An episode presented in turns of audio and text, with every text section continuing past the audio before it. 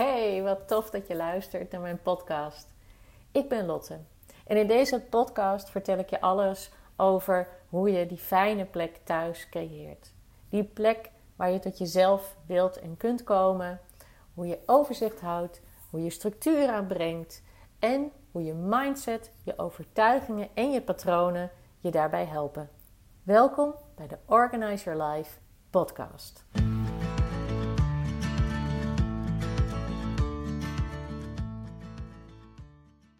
Yes, aflevering 2 alweer van Organize Your Life. Wat leuk dat je weer luistert. En ehm, vandaag wil ik het met je hebben over uh, mijn visie en, en de uitspraak: een opgeruimd huis is een opgeruimd hoofd. Ik geloof daar namelijk niet zo in. Um, volgens mij werkt het namelijk andersom. Moet je eerst je hoofd opruimen voordat je je huis kunt opruimen. En ik zal aan je uitleggen uh, waarom ik dat denk. Maar eerst wil ik je even iets vertellen over um, ja, mijn klanten en, en wie dat zijn en hoe ik met hun werk. Want ik werk voornamelijk met vrouwen en in het bijzonder vaak alleenstaande en, en erg ondernemende vrouwen. En bij hun hoor ik altijd een aantal dingen terug. Als ik aan hun vraag van joh, waarom lukt het niet? Hè, om, je, om je huis opgeruimd te houden of om uh, uh, de boodschappen op tijd binnen te hebben bijvoorbeeld. En ik hoor altijd een aantal dingen terug. Het eerste wat ik terughoor is: het is niet belangrijk genoeg. Andere dingen zoals uh, kinderen en mijn werk is veel belangrijker. Het huishouden heeft geen prioriteit. Daarnaast hoor ik: ik heb er geen tijd voor en ik ben chronisch oververmoeid. En dan ook, ja, ik heb eigenlijk ook helemaal geen idee waar ik moet beginnen. En wat ik wel grappig vind, is dat huishouden vaak in één adem wordt genoemd met opruimen.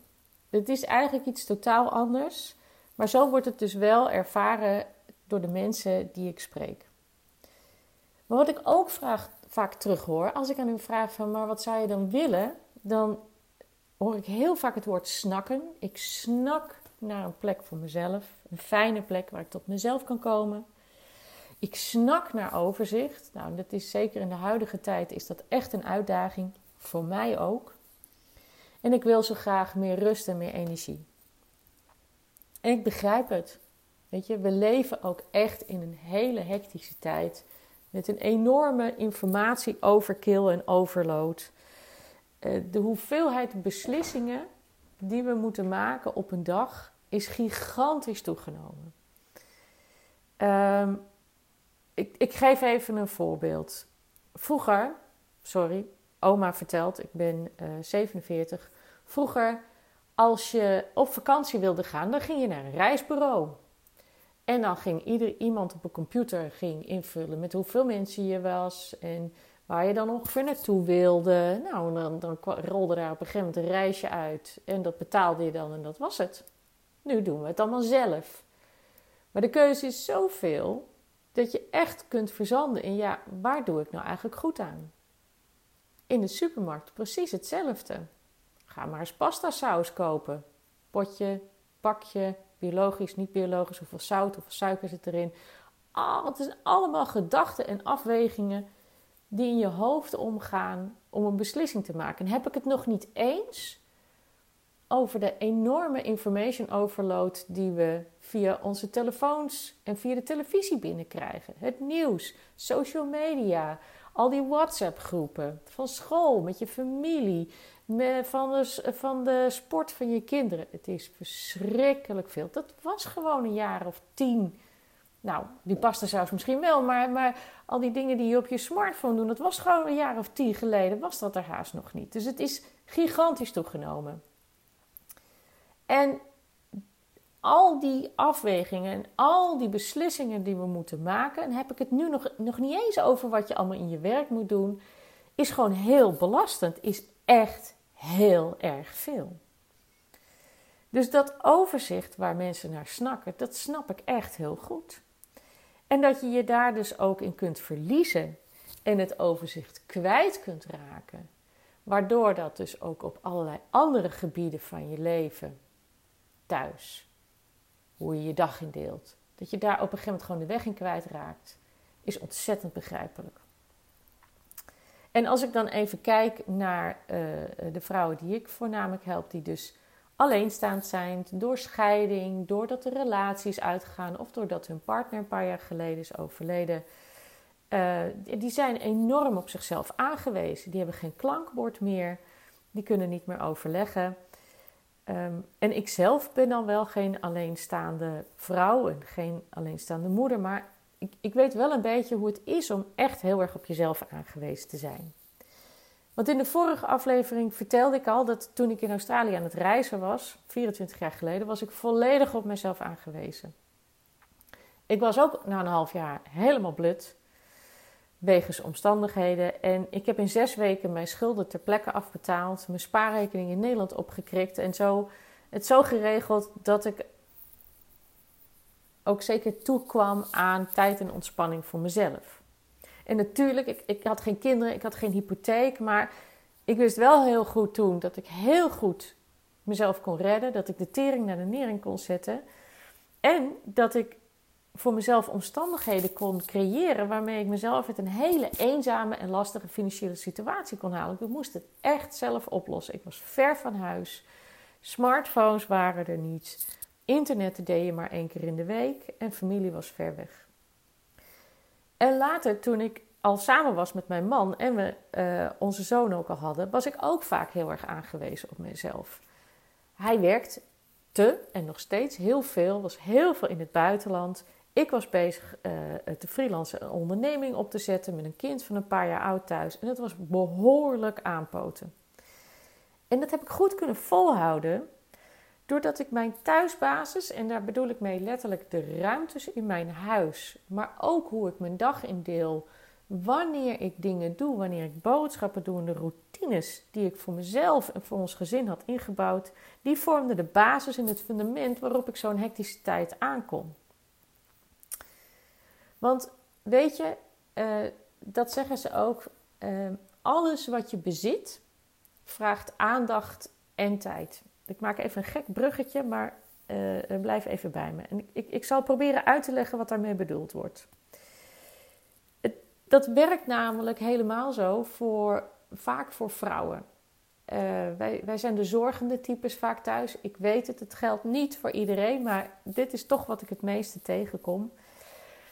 En die dingen in huis, in, ons, in onze thuisbasis, daar gaan gedachten van door ons heen. Hè, bijvoorbeeld, als jij een berg met was ziet liggen ergens, dan denken de meeste vrouwen: jeetje, dat moet nog gebeuren. Of dat moet mijn man nog doen. In het geval dat die uh, uh, nog samen zijn, nog leeft of wat dan ook. Of uh, er staat overal vaat, of er liggen overal papieren en rekeningen. In, de, in het algemeen is het gewoon zo dat vrouwen daar gewoon meer last van hebben. En die hebben daar heel veel gedachten bij. Ik moet daar nog wat mee. Ik moet het nog opruimen. Ik moet er nog iets mee doen. We zijn ook heel goed in het negeren ervan. Want ja, dat zeggen we ook. Ik heb geen tijd. Ik heb het zo druk. Andere dingen zijn belangrijker. Hè, om even terug te komen op hetgeen ik in het begin zei. En dat snap ik. Hè. Zo, zo zitten we ook als mens ook gewoon in elkaar. En ik heb afgelopen jaar heb ik een boek gelezen van Nina Elshoff. Dat heet uh, Huis en Ziel, de spirit van het opruimen. En zij vertelt ook dat we onze omgeving, letterlijk, hè, dus de, de fysieke ruimte waar we ons in bevinden, ons huis, de ruimtes, die creëren we naar hoe we ons van binnen voelen, naar ons innerlijk.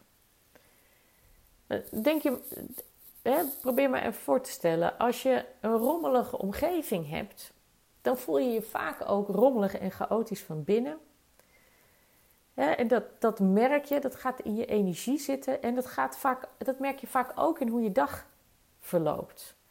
Je hebt weinig focus, je rent vaak van hot naar haar, alles lukt maar net, je voelt je continu gehaast. Vaak sta je bij het opstaan, sta je voor je gevoel al 3-0 achter, omdat je de hele tijd aan het reageren bent op dingen die van buiten op je afkomt. Komen, moet ik zeggen. En dan kom ik even op waarbij ik helemaal in het begin zei. En daarom is ook de uitspraak een opgeruimd huis is een opgeruimd hoofd, is vaak heel onhaalbaar voor heel veel mensen. Want realiseer je is hoe hard je moet werken om je hoofd rustig te krijgen als je omgeving een weerspiegeling is van hoe je je van binnen voelt. Oftewel, als je dus niet eerst een beetje rust en overzicht van binnen creëert, hoe moet je dat dan echt in je fysieke ruimte, in je omgeving creëren? Um, om mijzelf professional organizer te kunnen noemen, heb ik een korte cursus gevolgd een paar jaar geleden om een certificaat te halen. En uh, daarin werd ons ook geleerd dat als wij mensen gingen helpen om op te ruimen, dan gingen we dat vooral op een oplossingsgerichte, praktische en positieve manier aanpassen, pakken. Het was niet de bedoeling dat wij met eh, de mensen die we gingen helpen in gesprek zouden gaan over waarom is het zo moeilijk voor je om dingen weg te doen. Dat was, werd echt letterlijk gezegd. Ja, we zijn geen psychologen. En daar heb ik in de vorige aflevering ook al iets over verteld. En dat snap ik wel. Ik begrijp de redenatie daar ook wel heel goed achter. Er is op zich ook niks mis mee. Ehm, en, zeker voor iemand zoals ik. ik. Ik ben zelf een heel oplossingsgericht positief mens. Ik sta altijd in de aanstand. Ik sta altijd in de vooruitstand. Ik, ik ben gek op vooruitgang. Alleen, ik merkte in de praktijk bij de klanten die ik ging helpen dat het helemaal niet werkte. Want als je dus niet adresseert, bespreekt van tevoren waarom iemand het zo moeilijk vindt om op te ruimen, om dingen weg te doen, dan kan je op een gegeven moment wel beginnen. Maar ze lopen helemaal vast en ze blokkeren. En dat kwam er doordat we het daar dus niet over gehad hadden. Want weet je, we hebben allemaal bepaalde bagage die we met ons meeschouwen. Ook als het gaat over je leven organiseren of je ruimte organiseren. En daar heb ik ook in de vorige aflevering ook al iets over verteld. En ik, ik noem dat je opruimbagage. Wij als mens zijn allemaal producten van wat we van huis uit hebben meegekregen, overtuigingen die we aanleren, uh, meningen en dingen die we om ons heen horen van anderen uh, en, en producten van onze emoties die onze gedachten sturen. En we denken vaak dat we handelen vanuit onze ratio, vanuit nuchterheid. Maar die ratio die wordt aangestuurd door emoties en gedachten. En die zijn vaak negatief en die zijn vaak angstig en die staan vaak in de stand om ons veilig te houden. En die overtuigingen die we daar hebben aangeleerd, die doen er vaak ook nog een beetje een schepje bovenop. Want moment dat we met die spullen in onze handen staan en we moeten dan ook echt, hè, we willen echt opruimen, dan komen dus die gedachten die gevoed worden door die emoties naar boven. Misschien heb ik het later nog nodig. Angst. Oh, dit was zo'n leuk dingetje, daar kan ik toch echt geen afscheid van nemen. Dat is heimwee, een verlangen naar vroeger. Daar zal ik het later nog even over vertellen. Nee, dit heeft zoveel gekost. Dit is echt zonde. Dit ga ik niet wegdoen. Dat is een schaarste gevoel. Dat is ook angst. Oh, ik durf dit niet weg te doen hoor, want dat heb ik van iemand anders gekregen. Weer angst. Angst voor een mening. Of, ja, maar dit, kan, dit kun je echt niet maken om weg te doen, want dat houdt iedereen. dat is je weer conformeren naar anderen. En ga zo maar door. En niets in die overwegingen en overtuigingen hebben iets te maken met wat we echt van iets vinden en wat we echt willen. En dat komt omdat wat we echt willen en vinden zit heel diep in ons weggestopt. En die gedachten en die emoties en die overtuigingen, die zijn er ook om ons klein te houden, om ons in onze comfortzone te houden. Het, voelt altijd, het klinkt altijd fijn, hè, dat woord comfortzone. Maar er is niets comfortabel aan onze comfortzone. Want het is namelijk waar we naar verlangen en wat we zo graag willen, dat bevindt zich niet in die comfortzone. Dat bevindt zich daarbuiten. En als je van daaruit, zonder dat naar boven te halen, hè, zonder die gedachten en emoties naar boven te halen, als je van daaruit gaat opruimen met al die rommel in je hoofd en in je lijf, dan moet je dus ontzettend hard werken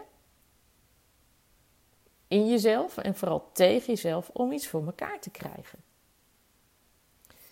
En daarom pak ik het met mijn klanten anders aan. Ten eerste begin ik bij het einde, waar ze naartoe willen werken, en ik bespreek dus hun opruimbagage. En in het eerste gesprek gaan we met elkaar onderzoeken naar waar ze naartoe willen werken. En want mensen beginnen ook vaak maar gewoon maar ergens. Of zoals ik in mijn cursus heb geleerd, begin aan de plek waar je het meeste aan ergert. Nou, dat vind ik eigenlijk ook niet, niet zo heel fijn. Het is ook weer, ja, daar heb je dan misschien het snelst plezier van. Maar ergeren is ook weer zo'n negatieve emotie. Ik begin liever bij, hoe ziet jouw leven er straks uit als dit gelukt is? Hoe voel je je dan? Wat doe je dan? Wat doe je dan anders dan wat je nu doet? En wat dat ze van die rommel en, van dat onrustige gevoel af willen, ook letterlijk hè, wat ze om zich heen zien, dat is echt wel duidelijk. En dat ze rust en overzicht willen, is ook duidelijk. Maar ik wil ook altijd weten waarom. Want er zit namelijk vaak een dieper verlangen en een dieper gevoel achter. Mensen willen weer een hobby oppakken omdat ze dat missen omdat ze daar rustig van worden. Of ze willen graag weer eens bezoek ontvangen, omdat ze stress krijgen als mensen plotseling komen opdagen. stoppen ze snel nog even wat achter dat kastdeurtje. Of ze willen hun leven weer oppakken en al die spullen die ze hebben, die herinnert zich aan een leven wat achter hen ligt. Dit zijn zomaar een paar voorbeelden, er zijn er natuurlijk veel meer. En dan ga ik met hun aan de slag met die opruimbagage. En vooral die, die laatste uitspraak, ik wil ze graag weer vooruit. Daar ben ik altijd heel blij mee als iemand die uit. Want ik zei het net al even bij, bij al die gedachten en die emoties en die overtuigingen, die voorbeelden. Het heeft zoveel gekost, of misschien kan ik het nog gebruiken. Dat gaat of over het verleden, of het gaat over angst voor een toekomstig gemis. Maar die twee gedachten en die emoties, die zorgen er niet voor dat je in het hier en nu bent. In het hier en nu waar je leeft en, en waar je geniet en waar je tijd besteedt met je dierbaren.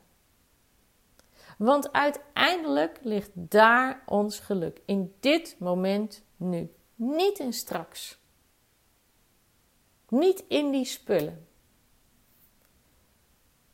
Want als je altijd leeft in het verleden, oh, dit was zo mooi en zo leuk en zo fijn. Of in de toekomst, nou, ik ga het straks wel doen, het heeft allemaal geen prio, ik moet nu zoveel andere dingen doen. Dan kun je nooit in het hier stilstaan en genieten.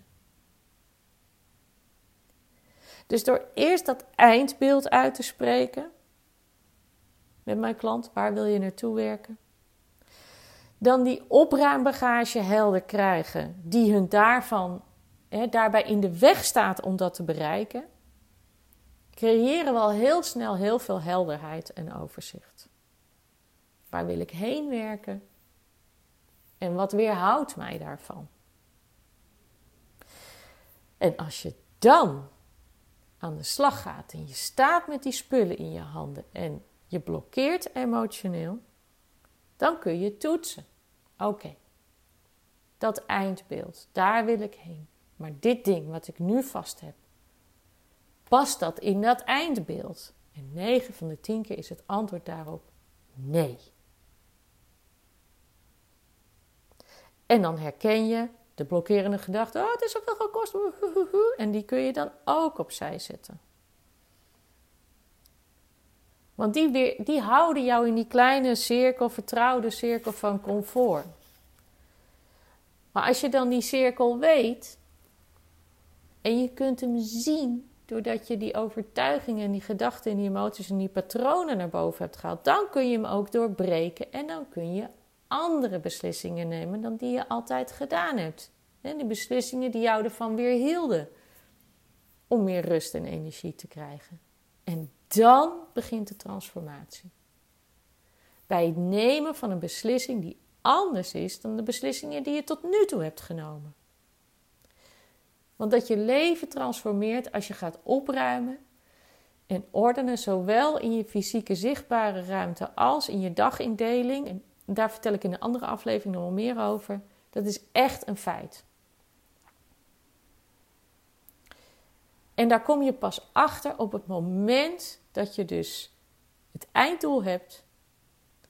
Weet welke overtuigingen en patronen je in die cirkel, in, in die comfortzone cirkel houden. En pas dan een keer een andere beslissing nemen en eruit breken. Dan ga je letterlijk in je lijf voelen. Je voelt letterlijk de mist in je hoofd langzaamaan openbreken en optrekken. En dan komen we even terug bij waar ik begon, bij de vrouwen die ik zo graag meer rust en energie gun en die dat ook zo graag willen, maar die al het andere prioriteit geven. Maar Lotte, snap je dan niet dat die vrouwen het heel erg druk hebben, dat ze het heel zwaar hebben omdat ze alleen staan en dat het echt heel lastig is? Natuurlijk begrijp ik dat heel goed. Maar als je een onrustig huis en huishouden hebt, waarbij je continu achter de feiten aanloopt, hoe kun je dan ooit meer energie en rust krijgen? Je huis, je thuis, het is je fundament, het is je basis, het is de plek bij uitstek waar je tot rust moet kunnen komen als je het zo druk hebt en als je zoveel ballen in de lucht moet houden. Want als je dat op orde krijgt, dan is die basis er. Dan is dat fundament er. Dan krijg je juist focus, krijg je juist meer tijd terug en krijg je juist meer rust. Einstein zei het ook al.